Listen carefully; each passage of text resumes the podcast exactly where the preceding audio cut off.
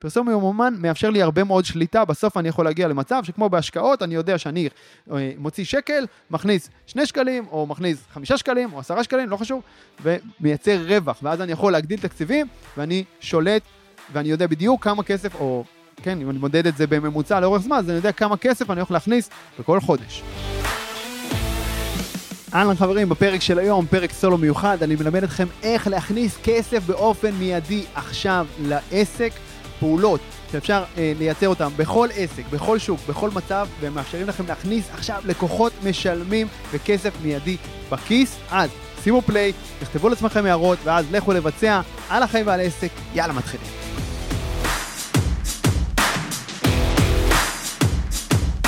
אוקיי, okay, חברים, אז אני מקליט לכם את הפרק הזה בנובמבר 2023. אנחנו נמצאים עכשיו חודש בתוך uh, מלחמת חרבות ברזל, וזה פרק מיוחד לתקופה הזאת, שעוסק באיך להכניס כסף באופן מיידי לכיס, אבל אה, הפרק הזה, גם אם אתם שומעים אותו בעוד שנה, שנתיים, שלוש, גם אם אתם לא בתקופת משבר עכשיו, לא במלחמה, כן, זה נכון לכל המשברים, אבל הידע שאני מלמד אתכם בפרק הזה, איך להכניס כסף באופן מיידי לכיס, איך להכניס לקוחות משלמים, הוא רלוונטי ותקף תמיד, בכל מצב, אוקיי? עכשיו אנחנו בלחץ, כל בעלי העסקים אה, שאני אה, דיברתי איתם בחודש האחרון, בלחץ על להכניס כסף מיידי לכיס עכשיו, ולקוחות משלמים עכשיו, כן? גם בעסקים שלי, הפסדתי הרבה מאוד כסף, הפסדנו הרבה מאוד בחירות ואפשרויות והזדמנויות. בחודש האחרון הזה של המלחמה. עכשיו זה הזמן, אה, אה, מי שעוד לא התעורר, מי שעוד לא קם על הרגליים והתחיל לייצר הכנסות, זה הזמן לעשות את זה באופן מיידי ומהיר, אבל שוב, כמו שאני אומר, גם אם אתם לא במצב משבר, כשאתם שומעים את זה, הכלים האלה יעבדו לכם מצוין גם עכשיו, אוקיי?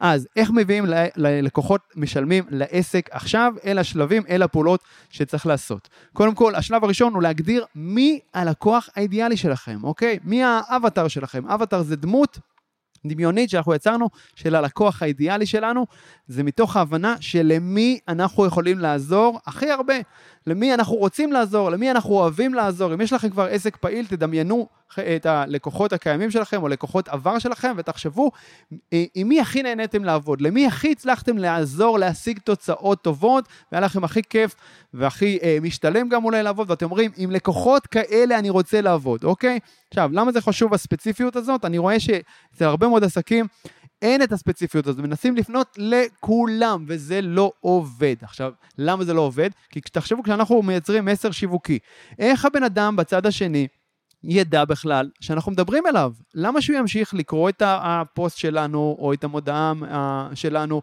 למה שהוא ימשיך לראות את הסרטון אם הוא לא מבין שאנחנו מדברים ישירות אליו ורוצים לעזור ספציפית אליו? אז בשביל זה זה נורא חשוב. בסוף, אני אתן רגע דוגמה כדי שזה יהיה מוחשי. נניח עסק של ירידה, מאמן לירידה במשקל, אוקיי? אז אני לא יכול לפנות לכל העולם ולהגיד, אוקיי, אני מאמן לירידה במשקל, אני יכול לעזור לכולם? אני יכול לעזור לכולם, אבל אני רוצה לבחור לקוח אידיאלי ספציפי שלו אני יודע לעזור הכי הרבה. אוקיי, נניח, במקום מאמן לירידה במשקל, מאמן לירידה במשקל לגברים מעל גיל 40. אוקיי, להוריד את הכרז לגברים מעל גיל 40. עכשיו זה הרבה יותר ספציפי, אוקיי? או לנשים אחרי לידה. אוקיי, שוב, קהל יעד ספציפי.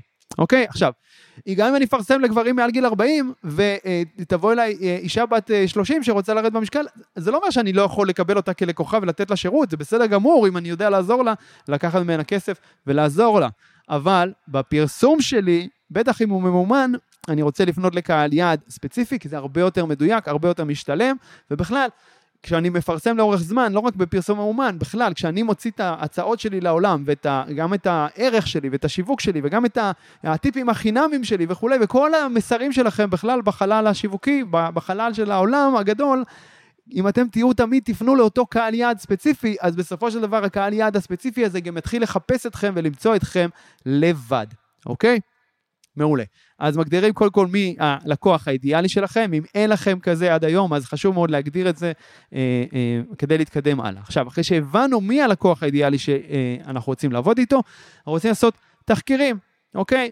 גם אם בדרך כלל אתם עובדים עם תחקירים, למרות שאני, לדעתי רוב בעלי עסקים מדלגים על השלב הזה לצערי, ולכן הם אה, אה מנסים לנחש תמיד בפעולות השיווק שלהם, אז גם אם אתם עושים תחקירים באופן שוטף, כשבמצב משבר, במצב מלחמה, חשוב להבין שהאבטר שלנו, הלקוח האידיאלי שלנו זז, המצב שלו משתנה.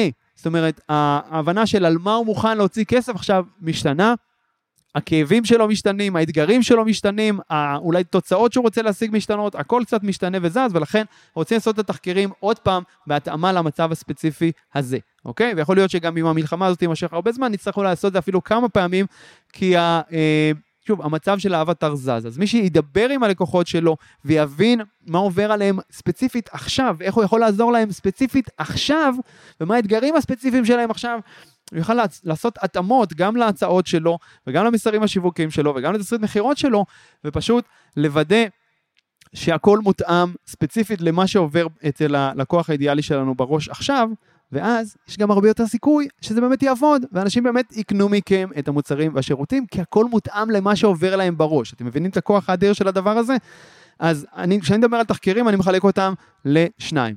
חלק ראשון זה תחקיר שוק, להבין עכשיו מי עוד, הבנתי מי הלקוח האידיאלי שלי, אני רוצה להבין מי עוד עוזר כבר, עוזר היום, נותן פתרונות ללקוח האידיאלי שלי, אוקיי? ו... לבחון איזה הצעות, אני רוצה לעקוב כמובן רק אחרי החבר'ה הכי גדולים, הכי מצליחים בשוק שלי, אוקיי? שפונים לאותו קהל יעד שלי, ולהבין איזה הצעות אה, אה, יש להם, באיזה שפה הם משתמשים כרגע בשיווק שלהם ובמכירות שלהם, אוקיי? איך עובדים תהליכי השיווק והמכירות שלהם, למדל, לקבל השראה, אוקיי? בנוסף, אני רוצה לדבר, וזה החלק הכי חשוב, היותר חשוב של התחקיר הזה, זה לדבר עם אנשים אמיתיים, לדבר איתם בטלפון, לא סקרים אינטרנטיים, אני רוצה להיות, למה אני אוהב אה, אה, שאלונים טלפונים כאלה? כי זה מאפשר לי לשאול עוד שאלות עומק. על כל תשובה של הלקוח אני יכול להעמיק את התשובה שלו ולשאול אותו עוד שאלת המשך, ולהבין בדיוק מה הרגש בסוף שמסתתר שם מתחת לכל השכבות, והרגש הזה הוא זה שמניע את הלקוח שלי לפעולה ויגרום לו לקנות. אוקיי? אז אני רוצה לדבר עם אנשים בטלפון, לפח, נניח משהו כמו עשרה אנשים, זה אה, מדגם טוב ומייצג. אנשים, שוב, שעונים ספציפית להגדרה של לקוח אידיאלי, זה יכול להיות לקוחות קיימים שלכם, לקוחות עבר שלכם, אנשים שהתעניינו ולא קנו, זה יכול להיות אנשים מרשת הקשרים שלכם, שבכלל הם לא, אה, ב, לא, לא פנו אליכם אף פעם כלקוחות, אבל הם עונים לפרופיל של הלקוח האידיאלי, יכול להיות שלכם שכן כזה, יש לכם איזה מכר כזה, חבר, זה לא משנה מי, אבל דברו עם אנשים ספציפיים שעונים לתיאור הזה, ואנחנו רוצים להבין מה מניע אותם עכשיו. עכשיו, אנחנו כולנו כבני אדם מונעים משני קצוות של אותו דבר. או אנחנו רוצים להימנע מאיזשהו כאב, לפתור איזשהו אתגר, איזושהי בעיה משמעותית, או להשיג תוצאה, להשיג איזושהי אה, אה, תועלת כלשהי, בסדר? תוצאה מיוחלת שאני רוצה אה, להשיג. למשל, אם אני חוזר לדוגמה של אה, גברים שרוצים להוריד את הכרס אחרי גיל 40, אז כאבים פה יכולים להיות... אה, שהגבר מרגיש אה, פחות סקסי, פחות נחשק, מרגיש פחות טוב עם עצמו, אולי פיזית קשה לו להתכופף, קשה לו לעשות כל מיני דברים, אוקיי? אה, אשתו פחות נמשכת אליו, נשים אחרות פחות מסתכלות עליו, גברים אחרים לא, לא מקנאים בו, זה הכאבים. והתועלות זה בדיוק הפוך, הוא רוצה שגברים אחרים יקנאו בו, הוא רוצה שנשים יימשכו אליו, הוא רוצה שאשתו תסתכל עליו אחרת, הוא רוצה להרגיש טוב עם עצמו ברמה הפיזית והנפשית שהוא מסתכל במראה וכולי. עכשיו, גם אם אתם יודעים את הדברים האלה, כן, באופן כללי, כמו שתיארתי עכשיו, שזה די ברור, עדיין אני ממליץ לכם לדבר עם לקוחות, כי אנחנו רוצים לשמוע את השפה המדויקת שבה הם משתמשים כדי לתאר את זה, והיא שונה מהשפה שלכם. השפה שלכם היא שפה מקצועית, אתם בעלי מקצוע. רוצים לדבר עם הלקוחות כדי להבין את השפה של הלקוח, איך הוא מתאר את הכאבים, ובמיוחד בתקופת משבר, בתקופת מלחמה, שוב, השפה הזאת גם משתנה. הכאבים קצת משתנים, התוצאות שאנחנו רוצים להשיג משתנות, והשפה, הדרך שבה אנחנו מתארים את זה, משתנה. ולכן, אני רוצה לדבר עם האנשים האלה, אה, להבין את הדברים האלה, ובסוף אני מייצר לעצמי ממש מסמך שאני קורא לו שפת הלקוח, ואני כותב בו את כל הכאבים ואת כל התועלות, וזה עכשיו הבסיס, כן, של הלקוח שלי, כל הכאבים והתועלות שלו, את כל הדברים שאנשים אמרו לי, את הדברים המרכזיים. וזה הבסיס עכשיו לכל פעולות השיווק והמכירות שלי מכאן והלאה. מפסיקים לנחש וככה פוגעים בול בכל מסר שיווקי. למה? כי, הוא, כי כשהלקוח קורא את זה, או שומע את זה, או רואה את זה, אז הוא אומר, וואו, הוא מבין בדיוק, בעל המקצוע הזה מבין בדיוק מה עובר לי בראש, הוא פונה בדיוק אליי, ועכשיו יש הרבה יותר סיכוי שהוא גם יגיב, שהיא תהיה מעורבות, הוא ייצור איתכם אינטראקציה, ויהפוך ללקוח. בסדר? עכשיו, השלב הבא, הבנו את השפה של הלקוח, הבנו את השפה הספציפית שלו לזמן הנוכחי אה, והעכשווי, ועכשיו אנחנו רוצים אה, קודם כל לייצר uh, פתרונות מותאמים למצב, לעשות, להתאים את ההצעות שלנו למה שעובר עכשיו על הלקוח שלי, אוקיי? אל תתאהבו יותר מדי בהצעות שעבדו לכם בעבר. אם הם הפסיקו לעבוד עכשיו במצב של המלחמה, כנראה שבסך הכל צריך לעשות התאמות ודיוקים בהתאם לשפה של הלקוח האידיאלי שלכם עכשיו. זה ייתן לכם, המסמך הזה של שפת הלקוח אמור לתת לכם הרבה מאוד רעיונות וכלים, כי אתם מבינים מה האתגרים עכשיו של הלקוחות שלכם, מה הבעיות שלהם, מה, הם, מה התוצאות שהם רוצים להשיג, ופשוט תבנו מוצרים שפותרים להם את הבעיות שלהם. שמאפשרים להם להשיג את התוצאות שהם רוצים להשיג. זה הכל, מוצרים ושירותים כמובן, כן? וזה אותו דבר. אז השלב הזה עכשיו הוא לבנות הצעה מותאמת, ספציפית, אוקיי? עכשיו, הצעה טובה, בכל מקרה תמיד צריכים להיות בה חלקים, זה עניין של היחס, הערך של מה שאתם, אה, שמה שהלקוח מקבל, הוא חייב להיות הרבה יותר גבוה ממה שהוא אה, משלם, אוקיי? לפחות בתפיסה שלו, הערך הנתפס של מה שהוא מקבל צריך להיות יותר גבוה ממה שהוא משלם, אוקיי? אה, צריכה להיות אחריות, צריכים להיות בונוסים, אוקיי? אם תרצו אני אקליט לכם פרק שלם על איך בונים הצעה מנצחת, אבל הרעיון הוא שוב, עכשיו לעשות, למצוא פשוט את הפתרונות המותאמים למצב שבו הלקוח האידיאלי שלי נמצא עכשיו, אוקיי? אז תעשו התאמות להצעות שלכם, והשלב הבא עכשיו זה להתחיל אה, לשלוח את לחמכם על פני המים ולפרסם את ההצעות האלה בכל מקום אפשרי. אז אני ממליץ להתחיל מפרסום אורגני, מפרסום חינם, רק אם יש לכם כבר קהילות ויש לכם למי להציע את, ה, את הדברים האלה, זאת אומרת, כן, אם יש לכם רשימת תפוצה במייל, רשימות, אה, קבוצות אה, וואטסאפ או רשימת תפוצה בוואטסאפ, סטטוסים, למי שעובד בעיקר עם הקהל החר, החרדי, זה כלי היום מאוד מאוד חזק, סטטוסים בוואטסאפ. רשתות חברתיות כמובן, אם יש לכם עוקבים באינסטגרם, טיק טוק, פייסבוק, אה, יוטיוב וכולי.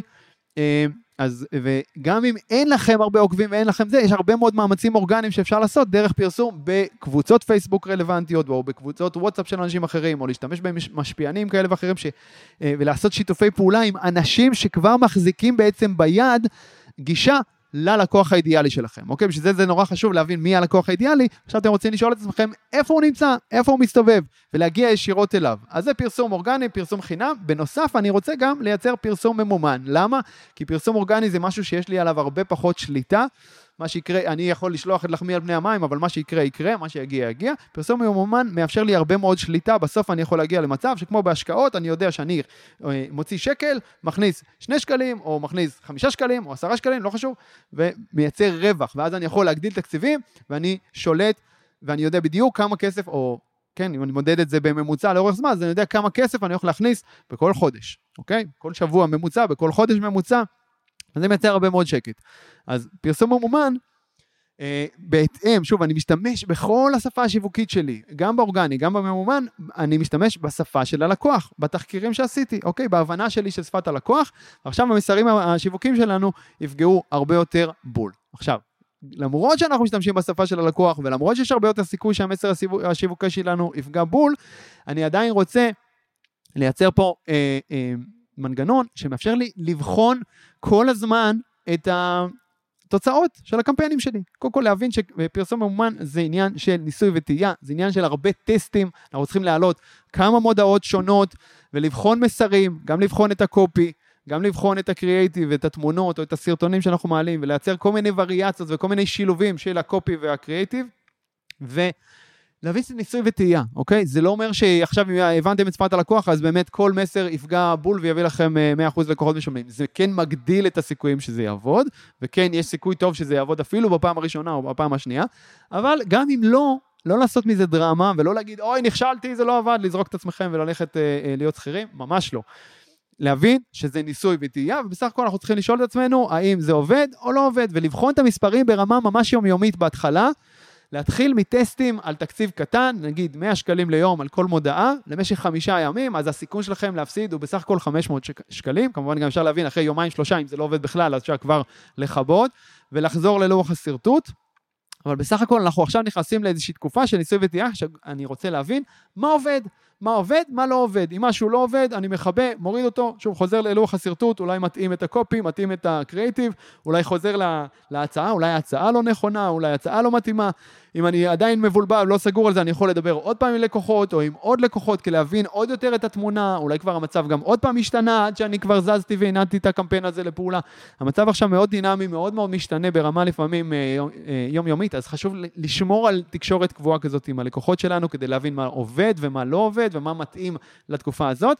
ושוב, אני חוזר לקמפיין הממומן שלנו, אז אנחנו רוצים להיות חזק על המספרים, על הנתונים, לא להעלות משהו ולהירדם ולגלות אחרי חודש ששרפנו המון המון כסף, ממש לא. להיות חזק על המספרים, על הנתונים, ולהבין כל הזמן מה עובד, מה לא עובד.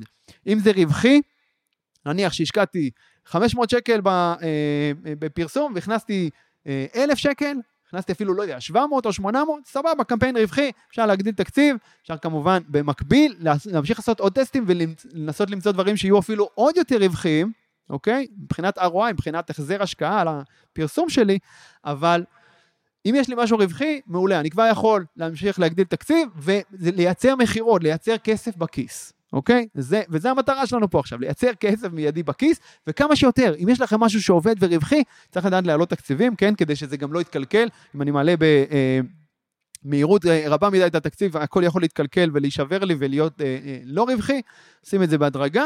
אבל כן, אנחנו שואפים, בפרסום מאומן אני שואף להוציא כמה שיותר, לא כמה שפחות, אבל רק במידה ואחרי שווידאתי שזה רווחי. אוקיי? ברור, נכון? כי אם יש לי רווח, אני רוצה להגדיל אותו כמה שיותר ולסחוט את, ה, אה, את הלימון הזה כמה שאפשר עד תום.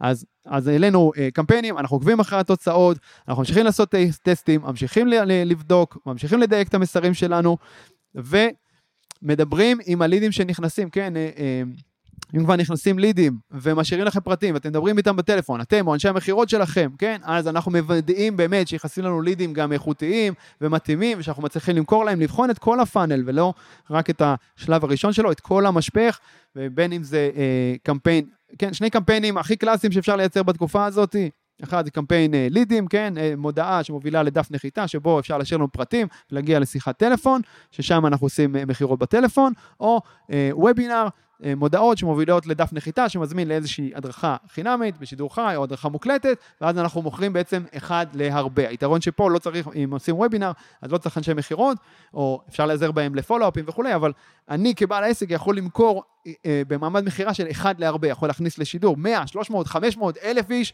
ולמכור לכולם בבת אחת, וזה מאוד מאוד יעיל.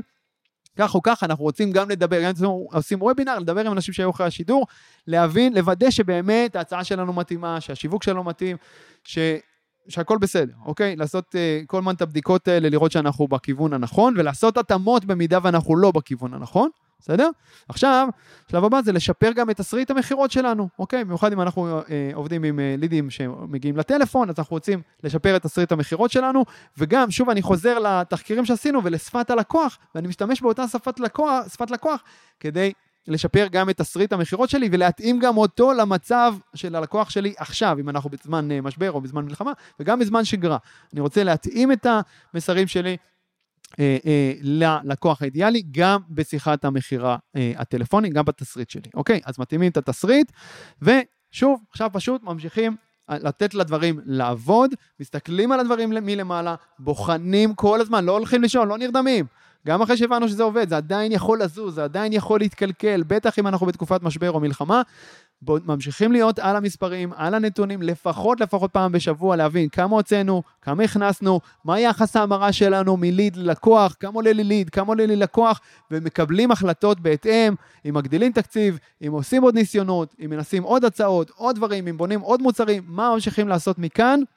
זה כבר כל אחד בהתאמה לעסק שלו, אבל העיקר, חברים, לפעול, במיוחד בתקופות משבר, במיוחד, במיוחד בתקופות מלחמה, צריך לפעול מהר. מהירות הביצוע פה היא קריטית להצלחה שלכם, צריך לפעול מהר ובנחישות ובהתמדה, לא לוותר, גם אם הדברים לא עובדים בהתחלה, לא מסתדרים, מי שיתמיד, מי שיבחן, מי שיבדוק, יעשה הרבה ניסוי וטעייה, יבין מהר מאוד מה עובד, מה משתלם לו, מה רווחי לו עכשיו, ויוכל להפעיל את העסק שלו בצורה טובה ולעשות הרבה מאוד כסף גם עכשיו, אוקיי?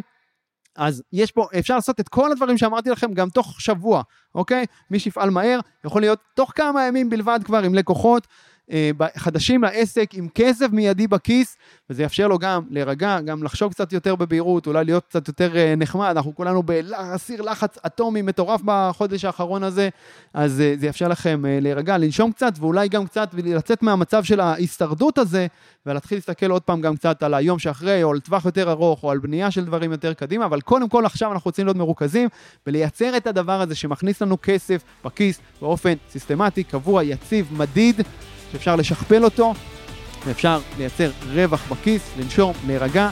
אז יאללה חברים, לכו ליישם ולראות תוצאות. אוהב אתכם, יאללה ביי. אוקיי חברים, מקווה שנהניתם מהפרק וקיבלתם ערך. אם קיבלתם ערך, לא לשכוח לדרג את הפודקאסט הזה בחמישה כוכבים בפלטפורמה שבה אתם מאזינים כרגע. לעוד טיפים אישיים ממני והצצות לחיים האישיים שלי, תעקבו באינסטגרם, יובל ביאליק, ונתראה בפרק הבא.